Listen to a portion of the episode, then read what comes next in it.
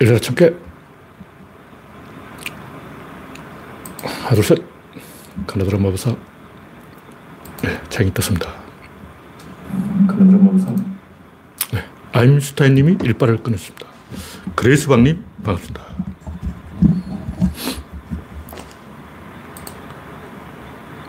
현재 7시 31분. 아, 우창님, 반갑습니다. 뭐지? 2021년의 막방이래, 막방. 네. 마지막 방송입니다. 오늘은 날씨가 좀 풀렸는데 바람 많이 불었어요. 체감 온도는 추웠는데 기온 좀 올라갔어요. 제가 자켓을 하나 벗고 지금 현재 기온 1도, 1도면 아, 양호하죠. 내일은 영하 8도, 모레는 영하 11도, 그리고 주말은 조금 풀렸다가 네, 주말 이후 계속 양호하겠습니다. 음, 절정의 추위가 되겠습니다. 네, 우상경님, 영원용님, 당근님, 정미광님, 이기곤님 반갑습니다. KP 스텔라님, 아무님, 정, 어서오세요. 네. 이영수님, 김영태님 반갑습니다. 현재 32명이 시청 중입니다. 최근 좀 기세가 올라갔죠. 이재명이 약진하고 모든 그 여론조사에서 역전됐어요. 근데 데일리안이 치명적인 뉴스를 말해버렸어. 우리 데일리안 여론조사는 원래 윤석열이 이기게 세팅되어 있잖아 하고 자폭을 해버린 거야. 우리는 ARS로 하니까 이게 추세를 볼 수 있는 거지 실제 여론을 반영하는 게 아니야. 이건 추세를 보는 거라고. 어, 장기복에 칼을 찔러버린 거예요. 데일리안 여론조사 믿지 마. 이건 뻥이라고. 홍준표가 이걸 보고 기절했다는 거 아니야. 와, 대단한 사람들. 오늘 또 뭐, 와. 오늘 제일 쇼킹한 거는 털 깎인 멧돼지. 와. 털 깎인 멧돼지가 누구야? 꿈속에 털 깎인 멧돼지라고 말 안 하고 매머드라고 말했어요. 그렇지만 우리나라 사람 귀가 밝기 때문에 매머드라고 쓰고 멧돼지라고 읽는다. 읽을 때는 멧돼지, 쓸 때는 매머드, 털 깎인 매머드. 처음 듣는 얘기. 야, 이 레토릭이 참, 아, 이준석 좀 하네. 이 양반 신이야, 신. 야, 김사까지 울고 가는. 김사까 정도 되면 이런 지시가 나오는데. 꿈속에 털 깎인 매, 매머드가 왜 뛰어와? 이준석 다시 봐야 돼. 뭐 아는 사람이야. 네. 김영태님, 코코님, 박명희님, 랄랑님 반갑습니다. 현재 40명이 시청 중입니다. 네, 또 최근에는 뭐 김한길이 신당을 만든다는 업무가 또 슬슬 나오고 노무현의 열린우리당 창당을 모방해서 내각제를 고리로 개헌을 미락하고 밀실에서 나눠먹게 하고 뭐 그러는 업무를 꾸미는 것 같아요. 하여튼 모든 것을 업무로 하고 이놈들은. 업무가 먹히려면 이 나발을 불어줄 사람이 있어야 돼요. 나발은 조중동이지. 조중동이란 나발이 있으니까 자기 마음대로 업무를 꾸미는 거야. 우리 같은 것은, 우리 쪽에서는 이준석이 그건 뭐 성접대를 받았다 이런 정보를 뺐다 해도 그 발표할 수가 없어요. 그걸 누가 발표해? 한겨레가 발표하겠냐? 열린 공감 TV가 발표하냐? 근데 강용석은 대범하게 그걸 해버리는 거야. 무대 보니까. 야, 희한한 사람들. 혀를 내두를 정도야. 저도 이 강용석이 이 정도로 이, 어, 날아다닐 줄은 상상을 못 했어요. 저조차도 야, 강용석한테는 한수 줘야 되겠다. 이런 생각을 들게 만들었습니다. 네, 현재 구독자 2,470명입니다. 여러분의 구독과 좋아요는 저에게 큰 힘이 됩니다. 윤석열의 패착. 윤석열의 패착이 뭐냐면, 별게 아니고, 엄마 저쪽 하고 떼, 떼 쓰면, 엄마한테 일러 바치면, 그진 거예요. 어, 꼬맹이를 싸움하다가 막 주먹질 하다가 코피 나면 엄마 나 코피 났어 하고 일러준다고. 그럼 그게 걔는 진 거야. 그, 그거는 패배를 자인한 거라고. 조중동한테 일러 바치고. 뭐냐면 나는 처음에 이제 윤석열이 어떤 전략을 쓸까. 윤석열이 대선에 출마한다는 이는 누군가한테 코치를 받았을 거 아니야. 코치를 받았으면 그 사람이 바보는 아닐 거 아니야. 바보가, 바보한테 코치를 받겠냐고. 적어도 김종인 정도 되는 사람한테 코치를 받았겠지. 그러면 이 좀 아는 사람이라면 대선 보러 맞두고 다, 국힘당과 단일화를 해라. 이렇게 고치를 해주게 돼 있어요. 왜냐면 그게 최선의 전략이니까. 그럼 그동안 양쪽 세봉이 들었던데, 그거 어떻게 하냐. 그건 네가 이겨내야지. 그건 후보가 알아서 해야 된다고. 뒤에서 밀어주는 것도 한계가 있지. 어. 일단 내가 이 장량이나 한신이라고 치고, 유방이 덩신이면 장량도 혀를 내두고 가요. 떠나. 한신도 도망치려고 했어. 근데 소화가 가서 붙잡았잖아. 아, 쟤는 안 되겠다 고 튄다고. 그리고 후보 본인이 뭔가를 좀 보여줘야 되는 거예요. 자생력으로 올라가야 된다고. 그러면 뒤에서 받쳐주는 거야. 근데 이 양반이 서둘러 입당을 해버렸다는 것은 내 힘으로 이길 수 없다. 도와다오. 제발 날 도와주세요. 하고 손을 벌린 거예요. 손을 벌린 거예요. 왜 손을 벌렸냐. 제가 얘기는 안 쓰는데 제발 이게, 이게, 이게 핵심이야. 방지문도 이걸로 간 거야. 돈이 없거든. 옛날에는 재벌한테 뒷돈 받아서 선거했는데 요즘은 그렇게 못 하잖아요.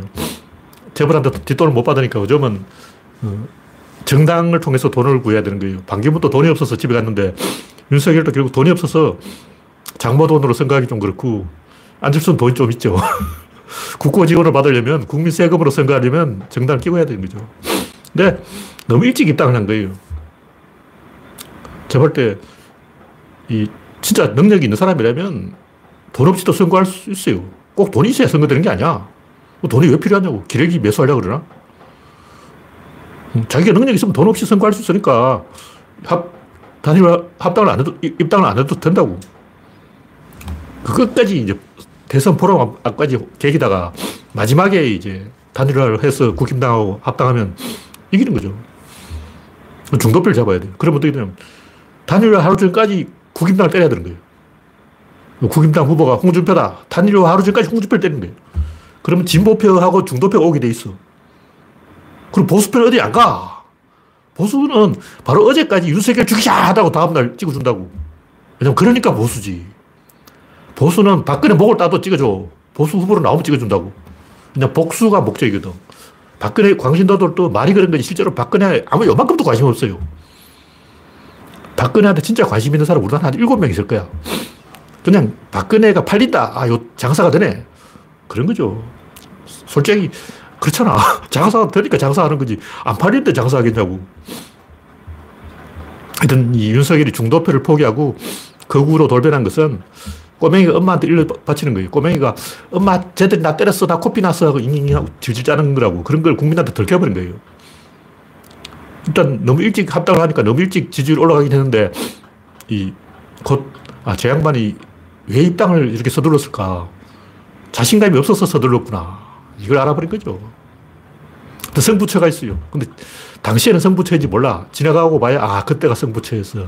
그때가 바로 국힘당하고 입당한 날. 입당을 안 했어야 했어. 입당은 2월 중순, 2월 초, 2월 초에 입당하는 게 딱 맞았어요. 타이밍상. 하여튼 그, 진중권, 서민, 신지혜, 이수정, 김한길 다 진보 쪽에서 사람 빼왔잖아요. 뭐 진보표로 선거해 보려고 그런 거야. 이거 누가 가르쳐 줬는지 몰라도 이게 정석이라고. 그 진보표를 빼와서 뭐 계속 진보하고 손을 잡고 홍준표를 때리다가 막판에 홍준표하고 단일화를 해버리면 어차피 보수는 찍을 사람이 없으니까 찍게 돼 있어. 그러니까 100% 이기는 성산 있는 구도라는 거죠. 근데 누가 조언을 했는지 보니까 천공도사야. 천공도사가 아마 입당하라 그랬을 거야. 당신한테 코치를 받으니까 되냐고. 어휴. IQ가 두 자릿수도 아니고 이게 뭐야 이거. 내한테 자문을 구해서 내가 좀 답을 알려줬지. 물론 돈이 없으면 어차피 안 돼요. 돈 있어야 돼요. 네. 다음 꼭지는 발악 윤석열. 네거티브 안 한다 해놓고 막 이제 대장동 꺼내는 게 이건 이제 난 대선 후보가 아니라 검사 후보다. 제발 나를 검사를 시켜주세요. 나 검사 잘할 수 있어. 이러고 있어. 와. 하여튼 이 최후의 발악을 하고 있는 거예요, 지금. 네거티브를 막 던지고 있는데, 김종인이 네거티브 안 한다고 그 말 나오자마자 바로 네거티브 돌입해버려요. 그것도, 원래 네거티브는 부하들 시켜서 하는 건데, 자기가 직접 지 입으로 네거티브를 하고 있어. 원래 이 정치라는 게 그렇잖아요. 덩치고 배 만지는 거라고. 다른 사람을 자기 부하를 시켜가지고, 강용석 이런 애를 시켜가지고, 어, 강용석이든 이재명 등을 치고, 이, 윤석열은 이재명 배를 만져주고 이게 정치하냐. 덩치고 배 만지기. 이거 초등학생도 알아. 근데 본인이 직접 막 어, 때리고 그런 게 어딨어. 와. 자기가 대통령이 되겠다면서 야, 갈 때까지 간 인간이에요. 여러 번 얘기했지만 젊은 수컷은 절대 질 때 깨끗하게 져요. 왜냐면 제도전을 하니까. 근데 늙은 수컷은 더럽게 져. 저도 더럽게 진다고. 왜냐하면 뒤가 없으니까. 지금 국힘당은 윤석열 뽑아서 더럽게 지고 있는 거예요. 이렇게 되면 다음 선거 5년 후에 또 져. 선거를 지더라도 이 사람을 키우고 깨끗하게 져야 기회가 오는데 뭐 하는 짓이냐고. 네. 다음 곡지는 이재명을 다시 본다. 최근에 제가 이재명에, 원래 제, 제가 이재명에 별로 관심이 없어가지고 별로 본 게 없는데 최근 이렇게 떠도는 이야기를 보니까 이재명이 좀 뭔가 아는 것 같아. 이재명을 그 파퓰리스트라고 공격하니까 아, 이건 뭐 엘리트한테 맡길 수 없고 하고 솔직하게 이재명 이야기 하는 거예요. 그러니까 이 사회가 우리나라가 엘리트와 비엘리트의 대결 구도라는 걸 좀 알아. 이거 아는 사람 별로 없어요. 제가 20년 전부터 떠들고 있지만 제가 위선은 선이다 하고 칼럼을 하나 써놨잖아요. 내용이 뭐냐면 우리나라 진보가 두 개가 있어요. 하나는 김어준 이런 사람. 그러니까 막 자식을 떠들면서 어, 치고받고 싸우면서 이 진보를 만들어가는 사람이고 시행착오를 두려워하지 않는 사람이고 또 하나는 내가 답을 알고 있다. 나한테 물어봐라. 내가 정통 마르크스주의자냐. 내가 책에 다 나오더라고. 이런 소리 하는 사람이 누구냐면 진중권이 엘리트주의죠. 그 엘리트주의 진보와 이 비엘리트주의 진보가 있는 거예요. 그 비엘리트 출신은 노무현, 이재명, 김어준 이런 사람이고 엘리트 출신은 진중권, 주사파 이런 사람들이라고. 근데 그 엘리트 진영 안에서 다시 이제 진중권파와 주사파가 있는 거예요. 뭐 NL이다, PD다고 싸우는 거죠. NL 이 주사파인데 이 NL이 뭐 문제가 뭐냐면 점조직으로 사, 돌아가요. 왜 그러냐면 이 스탈린이 만들어낸 건데 짜르가 프락치를 풀어가지고 간첩을 풀어서 이 좌파 단체 볼셰비키 속에 짜르 부하들이 잔뜩 숨어 있어요. 다 밀고를 해버린 거야. 잡히면 시베리아로 유행, 유행을 가야 돼. 안 잡히려면 어떻게 되냐고. 모든 것을 비밀에 붙여야 돼요. 스탈린의 그 비밀 정치라는 게 짜르한테 시피다가 만들어낸 거라고. 근데 김일성도 스탈린한테 배워가지고 그걸 하고 있다고. 근데 우리나라에 운동권 아직 그러고 있는 거야. 그럼 사람을 불신해요.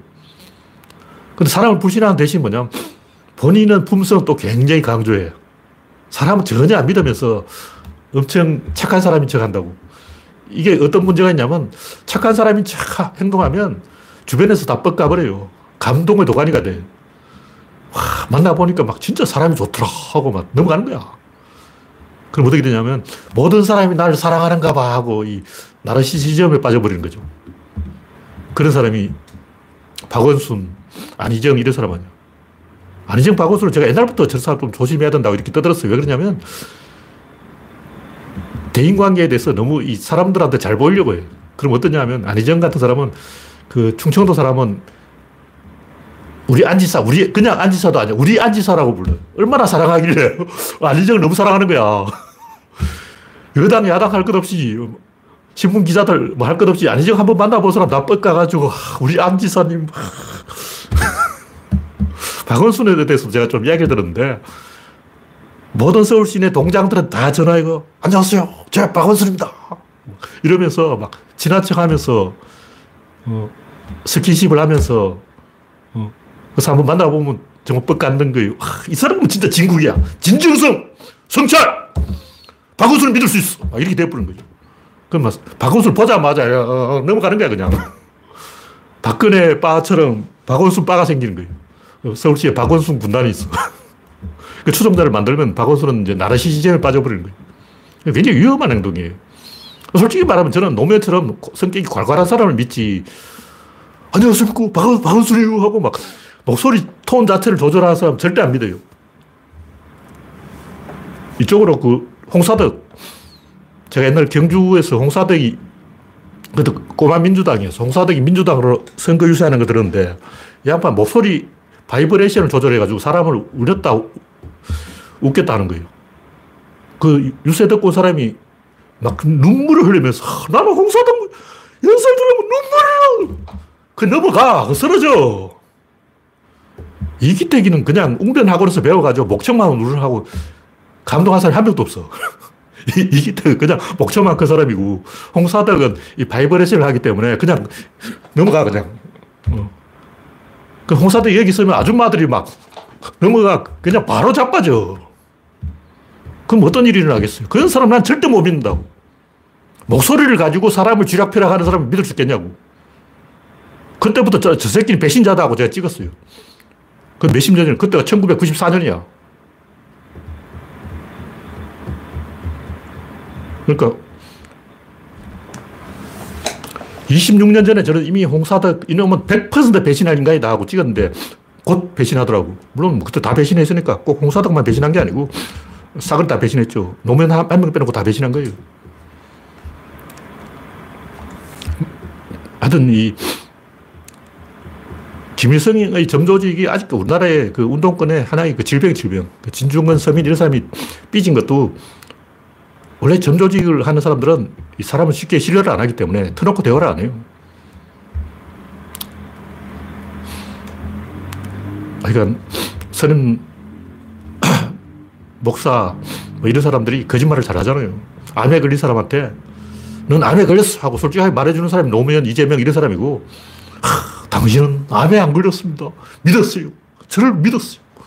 막 이러고 막 얼굴 표정을 조작해가지고 어, 목사의 미소, 선임의 미소, 막 이런 미소를 가지고 공격하는 사람은 전 절대 신뢰 안 합니다. 오히려 성질 낼 줄 아는 사람을 저는 신뢰하지 항상 24시간 이석기 얼굴로 웃고 다니는 사람을 전 절대 신뢰, 신뢰를 안 해요. 솔직히 당신이 암에 걸렸다고 말해줘야 돼요. 근데 사람이 의외로 잘 적응합니다. 인간은 환경에 적응하는 동물이에요. 환경 변화에 잘 적응하는 게 인간이기 때문에 암에 걸렸으면 인생을 정리하고 할 수 있는 걸 하고 깨끗하게 가는, 저승 가는 거예요. 대부분 95%는 받아들여요. 5%가 막 지랄 발광을 하고, 아이고, 나 암에 걸렸어 하고 막 자해하고 뒤집어지고 막 자살한다 그러고 난리 치는 사람 5%예요. 95%는 암에 걸렸다, 아, 그렇나 하고 그냥 태연하게 일상생활하고 남은 인생을 즐기다 갑니다. 인간을 믿어야 돼요. 그러니까 선의의 거짓말을 또 하면 안 된다. 그런 얘기죠. 이건 제가 이재명을 다시 본다는 것은 이런 쪽에서 그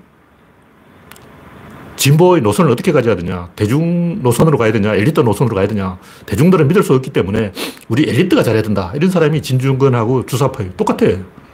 진중권파, 나는 정통 마르크스, 정통, 정통 좌파.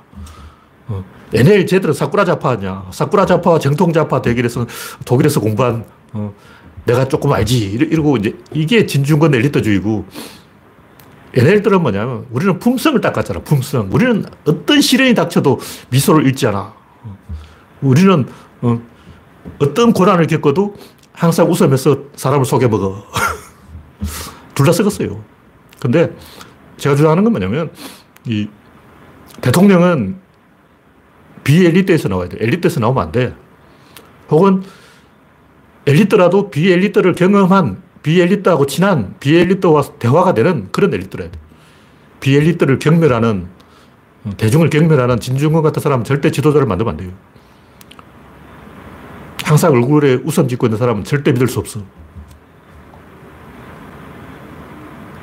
결국 이 세상을 바꾸가는 민중이고 민중이 똑똑해져야 돼요. 민중이 똑똑해지려면 시행착오를 겪어야 돼요. 그냥 올바른 길을 간다고 올바른 결론이 나오는 게 아니고 다 겪어봐야 올바른 길로 가는 거예요. 제가 항상 하는 왼쪽 깜빡이 넣고 오른쪽 핸들 꺾어봐야 돼. 이쪽 저쪽 다 경험해봐야지. 이쪽이 틀렸고 이쪽이 오르니까 이쪽으로만 간다고 못 가요. 속도가 안 나. 나쁜 쪽을 먼저 경험해보는 게 오히려 그 진도가 잘 나가는 좋은 결정입니다.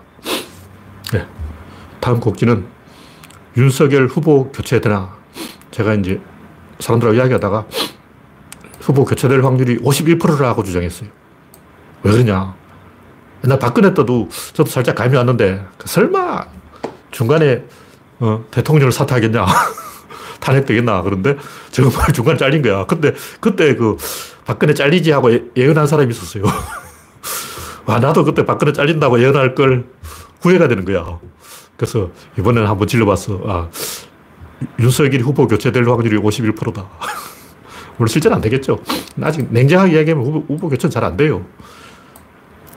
근데 아직 이 홍준표는 뭔가 기대하고 있어. 안철수도 뭔가 가슴이 쿵덕쿵덕하고 있어.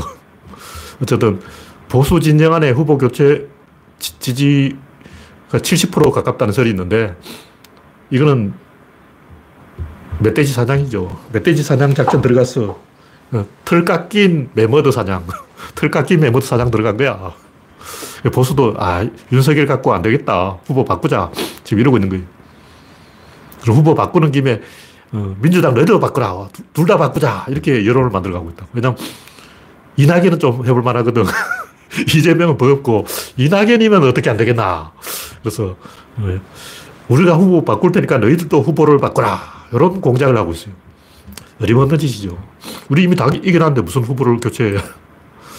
우리는 후보를 교체할 필요가 없다. 네. 다음 곡기는 문재인의 정치력 발휘. 이, 뭐, 사면 가지고 말이 많은데, 어쨌든 지금 현재는 사면 지지 확률이, 비율이 한 70%까지 올랐어요. 왜냐면 선거를 겪어보면 이 사생결단이 되기 때문에 이낙연이 사면론 끊을 때는 선거 1년 전이고, 그때는 아직 이 상황이 아니었다고. 근데 선거를 하다 보면 서로 상처를 주게 되는 거죠. 더 칼질을 하는 거예요. 사람 칼로 찌른다고.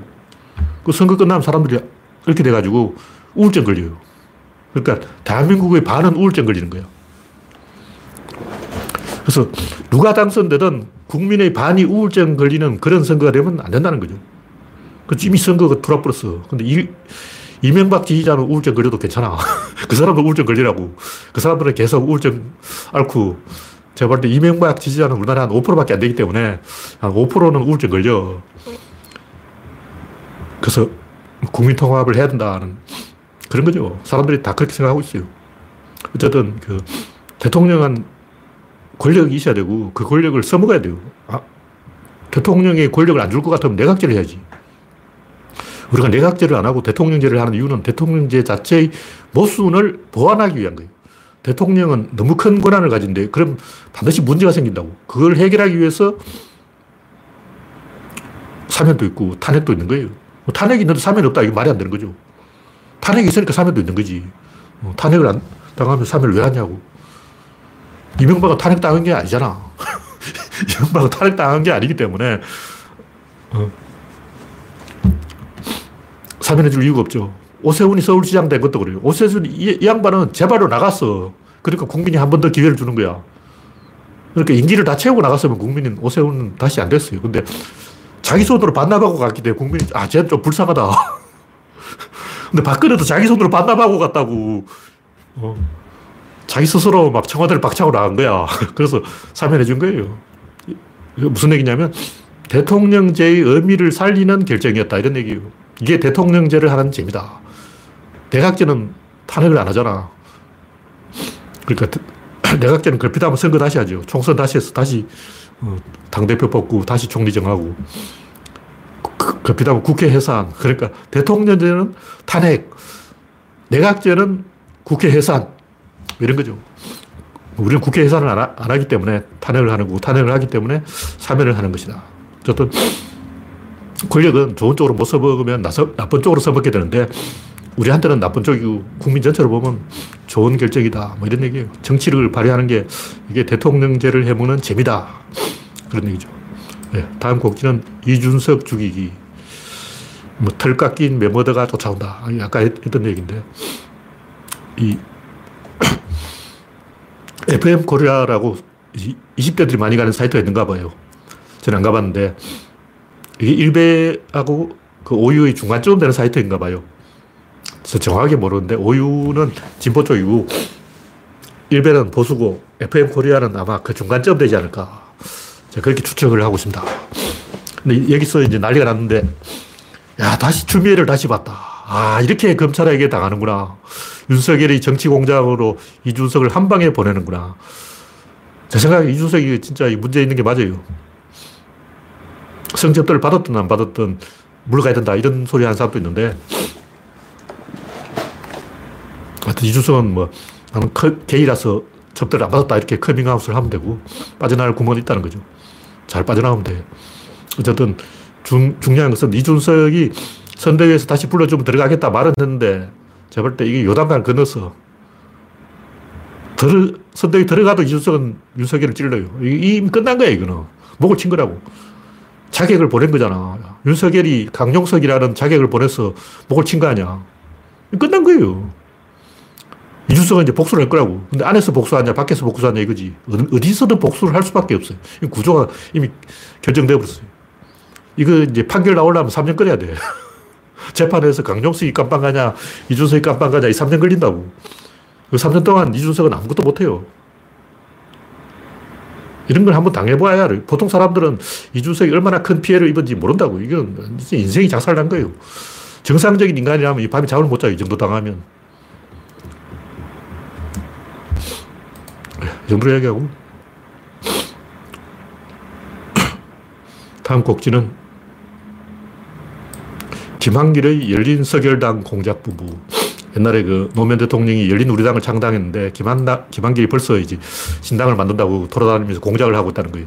김종인이 김한길은 동작 그만하고 지시를 내렸다 그러는데 김한길이 열린 서결당을 창당한다고 하니까 천정배가 재빨리 이 민주당 입당한다 그랬잖아요.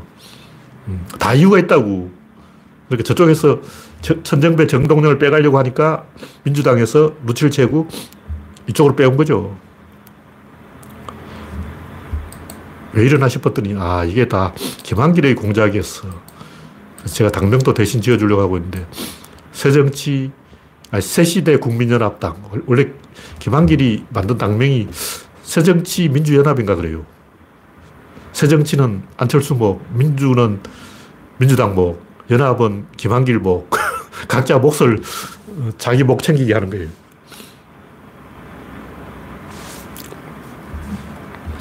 이 정도로 얘기하고, 네, 다음 곡지는 위선은 쓴다. 이거까 했던 이야기인데, 제가 하는 얘기 뭐냐면, 진정성이라는 것은 다 개소리예요. 그런 거 없어. 그러니까, 진정성 있는 사과와 진정성 없는 가식적인 사과가 뭐가 틀리냐고. 사과를 받아내는 것은 낙인을 찍어서 재갈을 물리고 목줄을 쥐고 나중에 이제 뒤집으면, 어, 그때 네가 사과했잖아 하고 이제 증거 내밀려고 소설을 챙기는 거예요. 그러니까 사과를 한다는 것은 자기 생사 여탈권을 국민한테 주는 거, 주도권을 넘기는 거라고. 다시 말해서 사과의 진정성이다. 이런 말은 필요가 없는 말이에요. 사과하는 순간 이미 끝났어. 진정성 있다고 그런 게 아니고 주도권 문제, 주도권. 범죄자들이 교도소에서 이 반성문을 열심히 쓰면 검사들이 형을 좀 깎아줘요. 그 이유가 뭐냐? 그 반성문에 속아 넘어가서, 아, 반성문 보고, 아, 얘들이 반성을 했구나. 하고, 이, 형을 깎아주는 바보는 없어요. 그 없어. 그런 바보는 없다고. 판사, 검사가 바보냐고. 바보가 아닌데 왜 반성문 70장 쓰면 깎아주겠냐고. 반성문 70장 쓰라는 건 뭐냐면, 주도권이 내한테 쓰니까 개기지 말고 굴복해라 이거예요. 그래서 반성문을 쓰게 만들면 판사, 검사는 어떤 이익을 보냐면 재판이 빨리 끝나. 그러니까 피고가 계속 재판장을 괴롭히면서 변호사를 써가지고 시간 끌면서 이 재판을 지연시키기로 가면 판사도 예를 들면, 으아, 쟤 때문에 미치겠어. 이렇게 된다고. 판사 빨리빨리 재판하고 다음 사건 넘어가야지. 지금 판결이 이렇게 밀려있는데. 빨리빨리 반성문 써. 이 말은 재판 좀 빨리 진행하자. 네가 빨리 재판에 협조하면 나도 형을 깎아주겠다 이거라고. 이게 딜을 치는 거예요. 그러니까 우리는 이제 모르고 야 판사 검사는 뭐, 머저리다. IQ가 떨어진다. 반성문에 속아서 형을 깎아줬다. 아니에요. 그게 아니에요. 제발 항소 좀 하지 마라. 계속 항소해가지고 대법원까지 가면 얼마나 피곤하냐고. 어. 반성문 서면 깎아줄 테니까 빨리빨리 어. 재판 진행하자. 이런 거죠. 그 서로서로 타협을 하는 거예요. 그러니까 사과를 받아내는 것은 이런 식으로 타협을 하는 거지. 진정성, 개코나 그런 게 어딨어.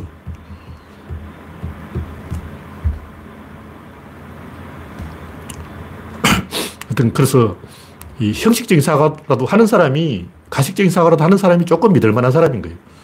가식적인 사고도 안한 사람은 어떠냐면 끝까지 개겨요. 일단 여러분이 만약 교도소에 들어갔다. 그러면 이제 깜빵 선배들이 알려줘요. 검사를 엿먹이는 15가지 방법. 배워와. 내 밑으로 와. 판사를 조지는, 예, 판사를 애먹이는 20가지 방법. 이걸 가르치고 있어. 교도소 재소자들이 선배한테 배워가지고, 아, 이렇게 하면 판사를 엿먹일 수 있구나. 아, 이렇게 하면 검사를 엿먹일 수 있구나. 이렇게 하면 시간을 끌 수 있구나. 어, 계속 재판을 지연시키는 거예요. 그런 거 좀 하지 말라고. 타협을 하는 거죠. 그래서 이 길거리에 있는 노숙자한테 천 원짜리 한 장 쥐어주는 거 이런 것은 사실 저는 선이 아니라고 봐요. 그 선이 선행이 아니야. 근데 그런 가식적인 선행도 하는 사람이 조금 나은 사람이야. 가식적인 선행도 안 하는 사람 나쁜 사람이야. 흉악한 사람이라고. 저도 노숙하는 서울역에서 노숙하는 꼬맹이, 꼬맹이한테 5만 원짜리를 준 적이 있어요. 옛날에 97년에. 그, 아, 97년이 아닌가? 하여튼, 언제, 그때 5만원짜리 있었는가 모르겠네. 하여튼 옛날에 돈을 준 적이 있는데, 그 꼬맹이한테 줬어요. 나이 든 사람한테는 안 주죠. 영등포역에서 또 노숙한 사람이 얼마 준 적도 있는데, 노숙자 아저씨가 와가지고, 고향이 저 남원인데, 기차 열차비를 빌려달라는 거예요. 그래서 내가, 아, 저기 당신 동료들 있잖아. 동료들 저기 다섯 명이 소주 한 잔 마시고 있는데, 동료들하고 같이 소주 한 잔 마셔야지. 뭘 열차 타고 혼자 남은 가냐. 그럼 배신 때리면 되냐고. 이러는 어리가 없는 사람이네. 내가 만 원 줄 테니까 소주 한 사고, 큰 라면 하나 사서 저 동료들 다섯 명하고 같이 여섯 명이서 어, 소, 주 한 잔 하라고. 그러니까, 야, 소주 한 잔 하겠습니다 하고 나한테 만 원 받아갔어. 근데 돈 주고 나니까 아, 내가 낚였나. 하여튼, 가식적인 선행이라도 하는 사람이 그나마 좀 착한 사람이에요. 그 진정한 선하고 가식적인 선하고 차이가 크게 없어. 단, 가식적인 선을 하다 보면 이 꼬여요. 사태 꼬여. 그래서 뒤탈이 나요.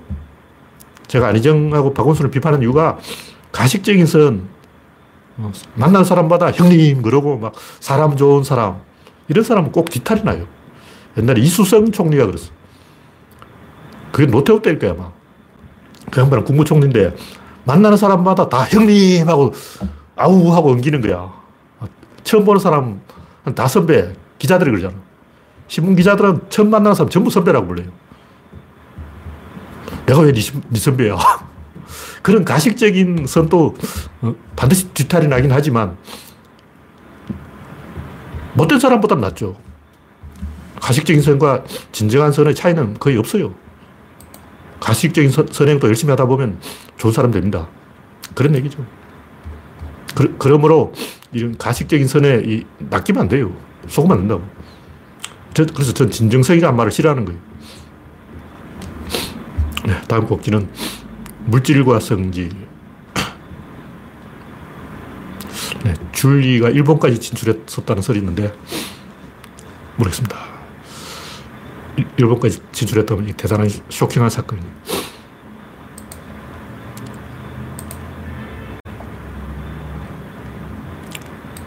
세상은 무엇으로 되어 있는가?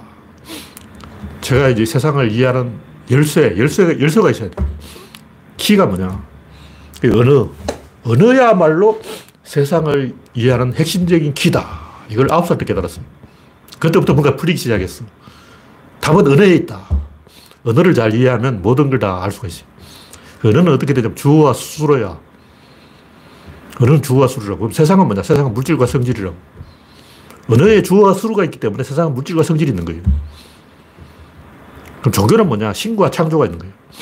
언어의 주어 포지션에 과학은 물질과 성질로 포지셔닝 되고 종교는 신과 창조로 되는 것이고 구조로는 단위와 구조로 되는 것이고 과학은 뭐냐면 기본 입자와 기본 상호작용, 렙톤과 쿼크, 페르미온과 보존, 어, 강력과 양력, 전자기력, 중력 있잖아. 다 있다고. 그럼 생물은 뭐냐? 생물은 유전자와 진화. 그 볼츠만은 뭐냐면 원자와 확률. 이렇게 항상 뭐 두 개가 있어요. 이 두 개가 있어야 말이 된다고. 한 개 가지고 말이 안 돼. 두 개가 있어야 된다고. 언어는 주어와 수로 되어 있고, 과학은 기본 입자와 기본 상호작용으로 되어 있고, 생물은 유전자와 진화로 되어 있고, 종교는 신과 창조로 되어 있고 구조로는 단위와 구조로 되어 있고 볼츠만은 원자와 확률로 되어 있는데 이게 뭐냐? 이게 사건이에요. 언어는 의미가 핵심인데 의미라는 것은 링크예요. 이렇게 링크를 거는 거야. 근데 일단 사람이 하나 있다고. 그 사람하고 링크를 거는 게 이게 주어예요. 그 주어와 링크를 거는 게 수로예요. 수로와 링크를 거는 게 이게 목적어라고. 주어, 동사, 목적을 하잖아. 이렇게 링크를 계속 걸어가는 거야. 그리고 링크 하나 걸리는 게 그게 하나의 의미예요. 그게 하나의 사건이라는 거죠. 여기서 이제 뭐가 문제가 되냐면 이런 것을 이렇게 딱 둘로 나뉘어서 이야기해야 되는데 얼버무린다고. 주어와 수로 이렇게 딱 두 개를 이야기해야 되는데 그냥 이걸 섞어버리면 어떻게 되냐. 그게 이제 뉴턴의 결정론, 기계론, 운명론, 연속적 사고예요. 이 세상이 연속으로 돼 있다. 이게 이걸 섞어버린 주어와 수로를 섞어버린 거예요. 왜냐하면 주어와 수로 중에서는 다시 수로가 핵심입니다. 바람이 분다 하면 바람이 부는 게 아니고 부는 그것이 바람이다. 이게 메커니즘이에요. 이게 핵심인 거예요. 다시 말해서 주어와 동사 중에 동사가 핵심이라고. 주어는 사람하고 연결하는 동사를 연결하는 거라고. 사람이 여기 있어. 사람 맞은편에 주어가 있는 거예요. 그건 아직 사건이 아니야. 그 주 안에 다시 이제 동사가 들어가고 그 안에 다시 목적어가 기어 나온다고. 이렇게 링크가 계속 걸리는데 그러다 보니까 주, 물질과 성질 이렇게 두 개가 있으면 뭐가 이상하잖아. 이 하나, 하나는 가짜라고. 왜냐 이건 하나는 포장지고 이건 알맹이라고. 그러니까 물질과 성질로 되어 있다. 물질은 포장지고 이게 지, 진짜라는 거죠. 그럼 이건 뭐냐? 이건 사람하고 연결하는 거예요. 이거 하고 이걸 또 연결하고 이것도 연결하고 이렇게 계속 연결해 가는 거야. 그러면 주어는 필요 없어. 물질은 필요 없어. 성질만 남는 거지. 그 성질 하나라고 설명하다 보니까 이 우주를 불연속이 아니라 연속으로 생각하게 되는 거예요. 볼츠만이 왜 자살을 했는가? 이 우주를 연속적인 존재로 생각하는 사람들이 성질로 모든 걸 생각하는데, 일단 뭐, 동양어로 말하면 기예 기. 왜 환자가 병이 났습니까? 아, 그 기가, 어, 성했구만. 뭐, 기가 허하네. 뭐, 기가, 어, 따뜻하네. 기가 차갑네. 뭐, 별소리 다 해. 한의학자들은 무조건 기라고 그래버려요. 그냥 기야. 근거 없이 다 기야. 그게 뭐냐면, 이 원자로 되어 있다면 짜투리가 생겨요. 1, 2 이렇게 단위로 이루어지면 단위와 단위 사이에 뭐가 빈틈이 생기는 거야. 예를 상자 안에 구슬을 담으면 빈 공간이 생겨. 그걸 누가 책임질 거냐고. 어. 그럼 뭔가 이상하잖아. 하느님이 세상을 창조했는데 구멍이 슝슝 뚫려, 뚫려가지고 빈 구멍이 곳곳에 있다면 그럼 그빈 구멍에 사탄이 숨어 있으면 어쩔, 어쩌려고. 하느님이 세상을 창조할 때는 사탄이 숨을 장소가 없게 완전히 빼곡하게 창조해야 되는 거예요. 빈틈없이 틀어막아야지. 어, 구멍이 뻥뻥뻥 뚫려 있으면 어, 요게 어, 마귀, 사탄, 요정, 귀신 이런 도깨비, 헛개비, 먹개비 이런 놈들이 그 구멍 속에 숨어 있을 거 아니야. 그래서 세상은 빈틈없이 완벽하게 딱 아기가 맞아 떨어진다. 왜냐하면 하나님이 그렇게 창조했으니까. 만약 세상이 원자로 되어 있다면 원자와 원자 사이에 구멍이 생기고 요 구멍 생기잖아요. 요 구멍 속에 사탄이 숨어 있을 건데 그 네가 책임질래? 그 어쩔 거냐고. 그게 종교적 사고예요, 그게. 그래서 볼츠만 자살한 거예요. 그래서 구조론으로 보면 이런 문제가 해결된다. 구조론 요 문제를 어떻게 해결하냐 확률로 해결하는 게 아니고 게임으로 해결해요. 의사결정으로 해결하는 거예요. 의사결정에 의해서 빈 구멍이 다 메워진다는 거죠. 둘 중에 하나를 선택하기 때문에. 왜냐하면 이 보통 우리가 원자론으로 생각하면 51대 49가 되면 요 빈틈이 생겨가지고 문제가 되는데 게임으로 보면 51대 49면 100% 이쪽으로 다 가버려요. 다시 말해서 강체가 유체이기 때문에 강체는 51대 49면 짜투리가 해결이 안 되는 거야. 근데 유체는 이 49는 이 51에 지기 때문에 49는 100% 이쪽으로 가버려요. 확률이 수렴되어 버리는 거예요. 그래서 0%가 돼버려요. 확률이 1%, 2%가 되는 게 아니고 0%가 되는 거죠. 그래서 한쪽에 몰아주는 유체의 성질 때문에 이 문제는 완벽하게 해결된다. 그런 얘기입니다. 그래서 결론은 이 반대로 이제 연속적인 사고로 개소를 하는 게 어떤 게 있냐. 우주는 무한하다. 시, 시공간은 영원불멸하다. 신은 전지전능하다. 이런 게 다 개소리야. 이게 연속적인 사고라고. 무한이 어딨어. 뭐 수학에 리미트가 있지만 이건 다른 거예요. 이 한없이 다가간다는 거야 그냥 무한하다 하는 건 다른 거야. 무한하다는 건 발산이고 한없이 다가간다는 건 수렴이라고. 구조론 수렴은 인정하고 발산은 인정 안 해요. 그러니까 무한이라는 단어를 두 가지 뜻이 있는데 한없이 이렇게 가까워지는 거는 이거는 인정하는 거고 한없이 커지는 것 이것은 다 개소리예요. 그래서 우리가 이 결정론, 운명론, 내정설, 기계론 뭐 이런 거 다 귀에 걸면 귀걸이, 코에 걸면 코걸이 이런 것은 다 얼버무리는 말이고 아까 얘기했듯이 단위와 구조, 물질과 성질, 원자와 확률 이렇게 둘씩 딱 찍어서 이야기해야 말이 되는 소리다. 개소리가 아니고 사람 소리다. 뭐 그런 얘기죠. 고대의 사원소설, 동양의 음양설, 상생상극설 이런 게 다 보면 연속적인 사고로 되어 있어요. 다 무한, 영원, 불멸, 전지전능 이런 것을 끼워줘야 이게 논리가 아기가 맞아떨어지는 거예요. 영원, 불멸이란 말을 부정해버리고 시작과 끝이 있다. 단위를 딱 정해버리면 이 뭐 사원소설, 뭐 음양설 이런 것들은 빌붙을 구석이 없다. 근거가 없다. 뿌리가 없다. 그런 얘기죠. 그래서 근본적으로 두 개의 대립되는 과학적인 세계관이 있고 그냥 개소리의 세계관이 있는 거예요. 개소리들은 다 연속적으로 되어 있고 영원, 불멸, 무한, 전지전능 이런 얼버무리는 말로 되어 있기 때문에 간파를 할 수가 있어요. 그래서 물질과 성질 이렇게 둘로 딱 나누어버리면 딩크를 따라갈 수 있기 때문에 한 방향으로 계속 가게 돼요. 이걸 가지고 이 추적을 할 수 있다. 그런 얘기죠. 네, 오늘은 여기까지 하겠습니다. 참가해주신 110명 여러분 수고하셨습니다. 감사합니다.